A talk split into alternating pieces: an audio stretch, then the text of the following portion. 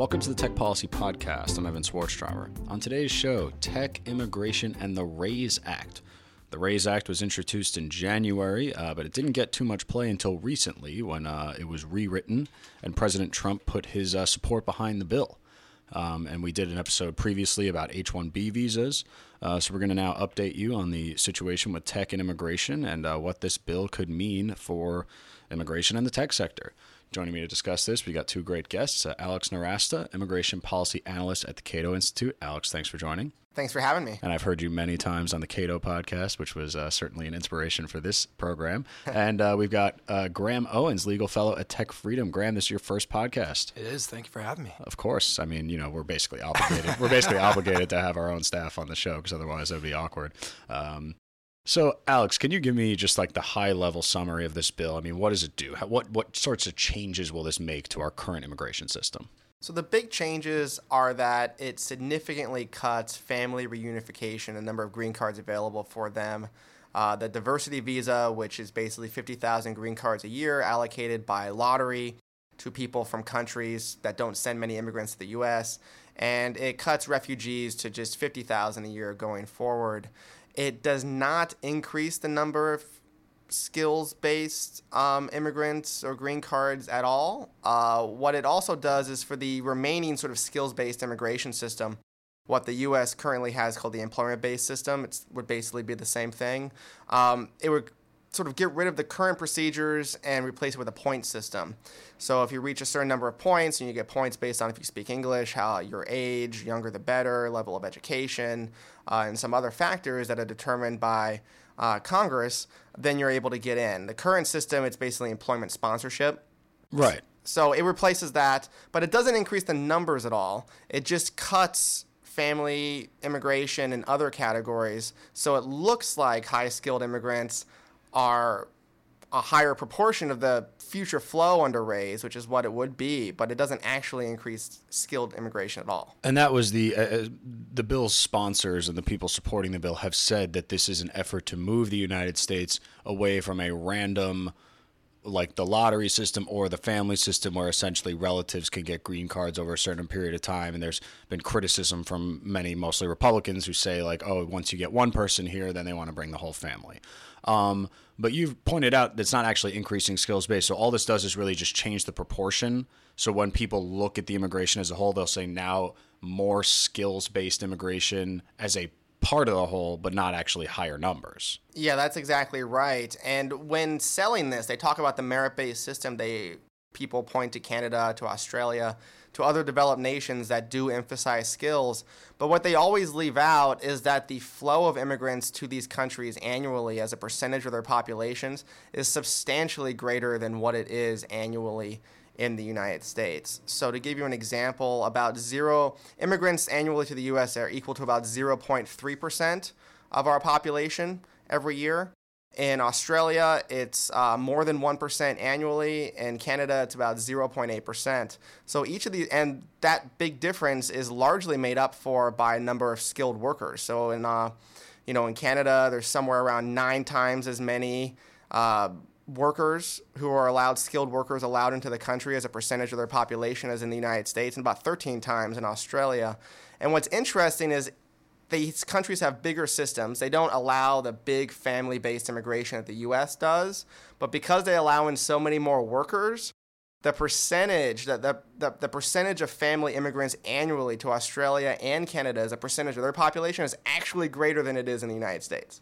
Okay. And people always leave that out when they talk about the merit based or skills based system. Well, yeah, it's an inconvenient fact. why, why let uh, facts get in the way of your narrative, of course? I mean, that would be silly. Now, um, the reaction from the tech industry has not necessarily been uniform, uh, but I'd like to get both of your thoughts on this. I mean, in general, this is one of the major areas of conflict between both candidate and President Trump and the tech industry, right? The tech industry has talked about the importance of H 1Bs, the importance of high skilled immigration, um, the inadequacy of the American workforce for certain things. And there's a larger debate to be had about the education system, but they often say, look, we can fix education, but in the meantime, we got jobs to fill. Um, but you know, some of the um, Indian workers who use the H-1B system, uh, CNBC reported they're not opposed to this bill because they're saying, look, we uh, we might actually appreciate a more merit-based system. But then you've got the uh, ITI, the Information Technology Industry Council, uh, coming out against this, uh, TechNet saying this is just a bigger indicator that we need STEM. I mean, what is your sense of how this bill would impact the tech industry? So, one thing that's been forgotten or maybe not talked about in this, and I, I would like to hear what the uh, H 1B workers have to say about this, is one year after this goes into effect, if the RAISE Act becomes law, the all the people who are currently in the green card backlog for the employment-based system are kicked out of the backlog. They're given a handful of points to try to re-enter, but they're not allowed to stay in the United States and work while they're waiting for it. So you've got about 500,000 H-1B workers who, if you recall, it's a six-year visa, three years, once renewable. After that, if you're in line for a green card, you can get a one-year extension, year by year it removes the ability to get that one year extension by kicking out all of the current employment based green card, which means about an estimated 500,000 current H 1B workers who are waiting for their green card now would be removed within a year of this bill being enacted into law. So I'm curious what those H 1B workers would think about this bill knowing that fact. We keep saying that it would be so impractical to do mass deportation of illegal immigrants, but now it sounds like we'd be doing mass deportation of legal immigrants. Now, Graham, before you made the horrible mistake of deciding to work for Tech Freedom, you actually used to work in Congress uh, on the Immigration Committee. Is that right? Yeah, I was a staffer for about a little over three years with the House Judiciary Committee's Subcommittee on Immigration and Border Security um, under Trey Gowdy as chairman. So, so, so you've seen this issue develop over the years. Are you surprised that this is where we've ended up? Have there been other other attempts at um, creating a more merit-based system or doing things that would benefit high-skilled industries, or is have we just been on a road to this for a long time now? I think it's a long time coming. Not not that it's any. The idea itself is not new, as we pointed out earlier. UK, Canada, Australia. There are other countries in the world that have implemented this, and to some uh, some would say to some good success. Um, and I know a lot of congressmen and hearings have, have spoken to implementing a points based system to, you know, like I said, bring the best and the brightest here and really focus it to growing our economy. Um, but I think the interesting aspect of that whole debate that we've always seen is that, you know, there's a unique aspect of the United States history and, our, and how we um, handle immigrants and in our, our, you know, we have Ellis Island and Statue of Liberty and Give us your poor. And so there's always sort of this, um, there's the economic aspect of immigration, but there's also sort of the, what we'll call the heart aspect, the humanitarian, know, the humanitarian aspect, aspect yeah. exactly. And I think um, that's really where we differ from those countries, and, and and having to address that with the economic is is certainly been, I think, the the stalemate, if you will, between the two sides getting to a system that works. And what's often forgotten in this debate also is just because you come on a family reunification green card doesn't mean that you're low skilled necessarily. What we've seen over the decades is that the U.S., the annual immigrants admitted to the U.S. are becoming on average more and more skilled, just like the U.S. workforce is becoming more and more skilled over time. So, such that between 2013 and 2016, uh, about 40% of the new green cards admitted had at least a college education, which is much more than the 14% of green cards allocated for employment based skilled workers in the United States. And that's because all have family members. You know, if you're the brother of a high tech worker who came over, got a green card, got citizenship, is able to sponsor you, you know, families are pretty similar to each other. And a lot of their siblings um, have these skills, and people marry people like them. So their wives and spouses have skills. And when they sponsor their siblings, their siblings are similarly educated. And we've seen this over time. As immigration has shifted, the source of immigrants has shifted from Latin America to Asia, and it has since about 2009, and it's continuing to go in that direction.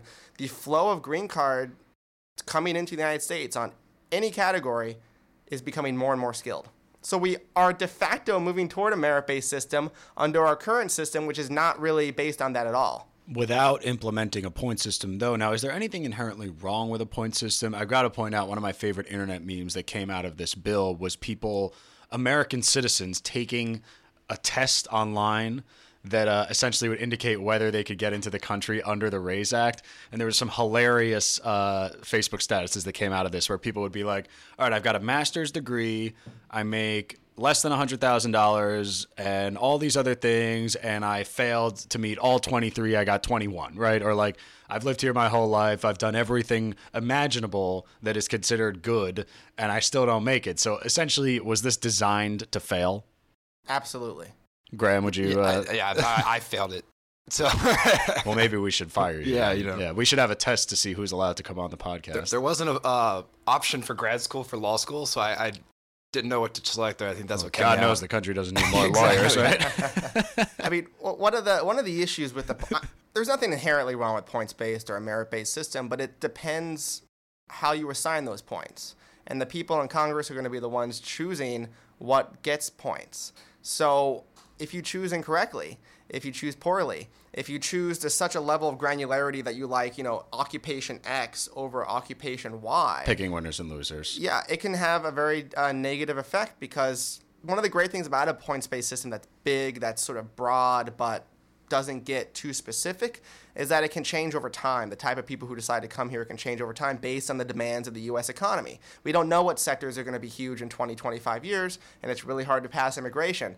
But if you have a merit based system that's so specific that it's to the occupation level, like it is in Australia, um, then the system's non adaptable. But if it's broad based, then it is it can adapt and the system proposed by Cotton and them. Um, Yeah, this is Senator Cotton sort of in the middle. Yeah, Senator Cotton from uh, Arkansas, right? Yeah. And he uh, he's one of the sponsors of this bill. Now, Graham, when you were on the immigration committee, or not on the committee, because you were not a member of Congress, you worked for the committee. Got to get our uh, words here correct. Um, did you hear from stakeholders, whether it was the tech industry or others, that had specific things to say about these are the things you should award points for like this is specifically what we need to grow our industry. Like how granular do companies get? And is that one of the problems with the point-based system is that it essentially opens the door for special interests to just capture the system? I think what we heard from uh, particularly Silicon Valley, the tech industry, was really they're generally not in favor of the point system, kind of for the reason you said that it, it doesn't allow the market to choose what they need, whereas an employer based system allows the employer to go out and find the employees they need at that moment, right? And so it's more flexible, more fluid. Um, and, and their proposals were really, um, I know uh, Representative Issa introduced the STEM Visa Act, um, which would have increased the, uh, like doubled the number of STEM visas uh, for science, technology, engineering, and math. Um, and, and there are many more proposals, and that's really what they were looking for. Um, I know that the other option that we've heard a lot of is the idea of a startup visa. And that is uh, something that the National Venture Capital Association has backed and spoken at great lengths about. Um, and essentially, you know, that would separate, uh, be separate from H-1B and other high school visas, and specifically look for entrepreneurs.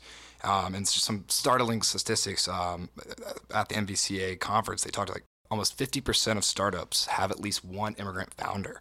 Um, the U.S. used to have, or I think it was U.S. constituted 90% of capital investments in the world, and uh, uh, startups, and now we're about 54%. And a lot of venture capitalists and, and Silicon Valley folks are, are blaming a lot of that on the rhetoric and, and the way that immigrants feel about our country, as well as just the, the, the length and time, the lack of uh, transparency in the process, just general frustrations in the process in general. So, you know, I don't, I didn't hear much from them about a points-based system um, because they really want to kind of move in this direction. um, is there anything that could make this bill good for the tech industry alex or just for good for america in general or is it just like scrap it and start over I'd scrap it and start over. I mean, the bill started. there's your softball question Yeah, and that's my softball answer. Uh, I'd, I'd scrap it and start over. I mean, the intent of the bill is to cut legal immigration. I've talked with Senator Perdue, who's the other sponsor on this, and his staff uh, about this bill, and that's sort of their ultimate goal is to cut legal immigration. They're explicit about it. They're open about it, um, and this they see as one way to do that uh, without cutting skilled immigration very much. But the interesting thing is, because so many skilled immigrants come in on other categories, by default, this at minimum cuts the number of skilled immigrants going forward by about 100,000 a year just by the way that it restructures and limits the numbers uh, going forward. But I'd scrap this bill and start over. I mean, we need to start to recognize that there's immigration is not like a budget. It's not like we have some number that we have to hit or be below or be above, and we need to consider what's best for the United States economy and the United States of America. And I think that means increasing skilled and in some cases low skilled immigration um, without cutting family reunification and these other categories. Now, of course, um, I've heard you on other podcasts, namely the Cato podcast, say, you know, answer the question, who, how should the United States decide who, who's allowed to come in? And you gave a great libertarian answer, which is essentially look, if you're not a criminal, you're not trying to do harm, if you have something to offer, basically anything, you should be allowed in. Uh, the libertarian in me agrees. The pragmatist would like to point out that that's probably not going to happen, especially in the current climate. But that doesn't mean nothing good could happen. I mean, you know, I I've uh, talked to folks about NAFTA, and while a lot of people are scared about reconsidering NAFTA, they actually see an opportunity uh, for modernization that might benefit. Is there an opportunity to be had in the immigration debate, or is it just so toxic that the best case scenario would be no action? Likely, the best case scenario is no action for the next two years, uh, at least. But one idea that's been floated uh, by Senator Ron Johnson, Republican from uh, Wisconsin, is the idea of a state sponsored visa. So it basically would copy Canada. They have a system where provinces sponsor immigrants in addition to the federal system.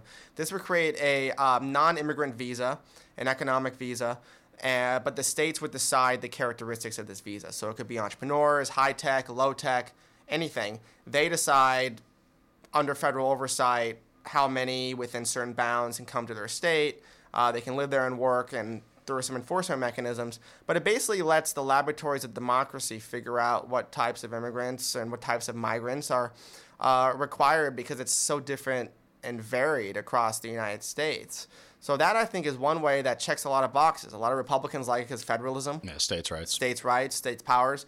Um, a lot of Democrats uh, will like it because it will allow some states where they have a lot of power to write the immigration laws to protect unions in the way that they want to, to protect certain classes of employees, but also to funnel some undocumented immigrants uh, into sort of a, a, legal guest worker visa program and to, to help them out. So I think it checks a lot of boxes, allows a lot of local control, and it gets this debate really, if it passes outside of DC into the country where people know better what's going on than we know here. Graham. Yeah, and, and on that point, that, that brings up another important issue here is sort of, you know, there's a, rural communities in our country are struggling to find doctors that want to practice in. So I'm from Appalachia, right down down in southwestern Virginia. The cities have plenty of doctors, but um, that type of system would actually allow us to bring a lot of very high skilled and talented immigrants and put them in the communities that need them the most.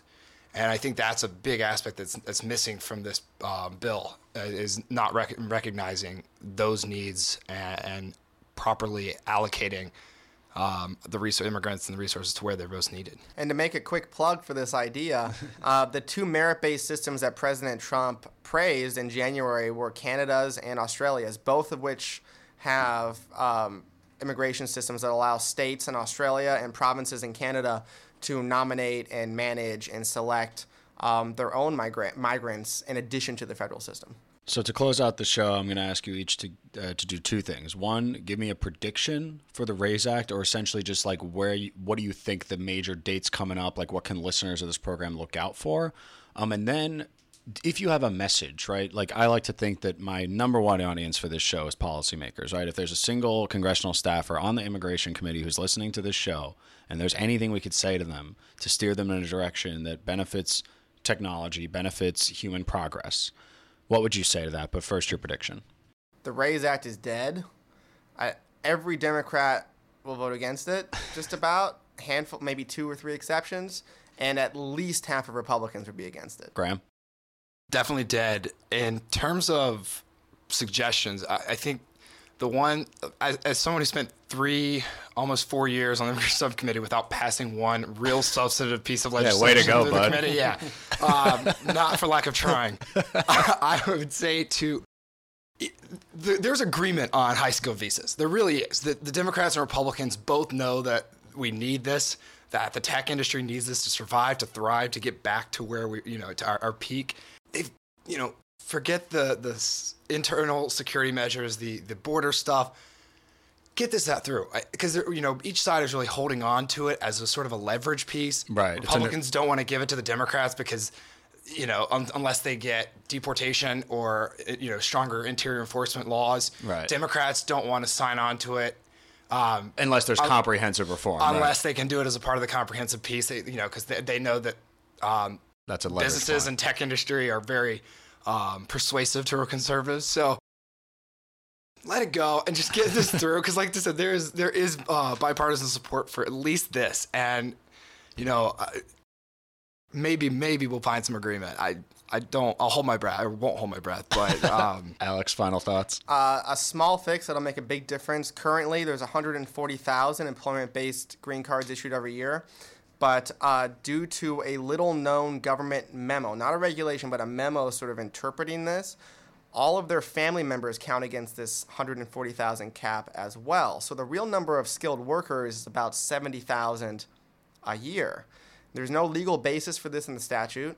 There's no basis in regulations. This is just a practice that has been going on, I think, uh, contrary to the 1990 law that established and expanded this program. So if Congress really wants to make a difference right now without passing a bill, put some pressure on the administration to interpret the law properly, and you double the flow of skilled workers annually. Oh, look at that. There's there's your message. So uh, we'll be tracking the the Dead Raise Act on the show to see if it becomes undead, um, and then we will uh, also look to see if there's any administrative actions coming down the pike or just anything else that uh, that might impact the way that uh, the relationship between uh, immigration and technology. But we'll leave it there. Uh, we are recording this on August 25th, and Alex has a paper coming out today that we'll link to in the show notes. But thank you, Alex Nowrasteh, Immigration Policy Analyst at the Cato Institute. Thank you very much for having me. And thank you, Graham. Great debut episode. That's Graham Owens, legal fellow at Tech Freedom. all right, thanks, Evan.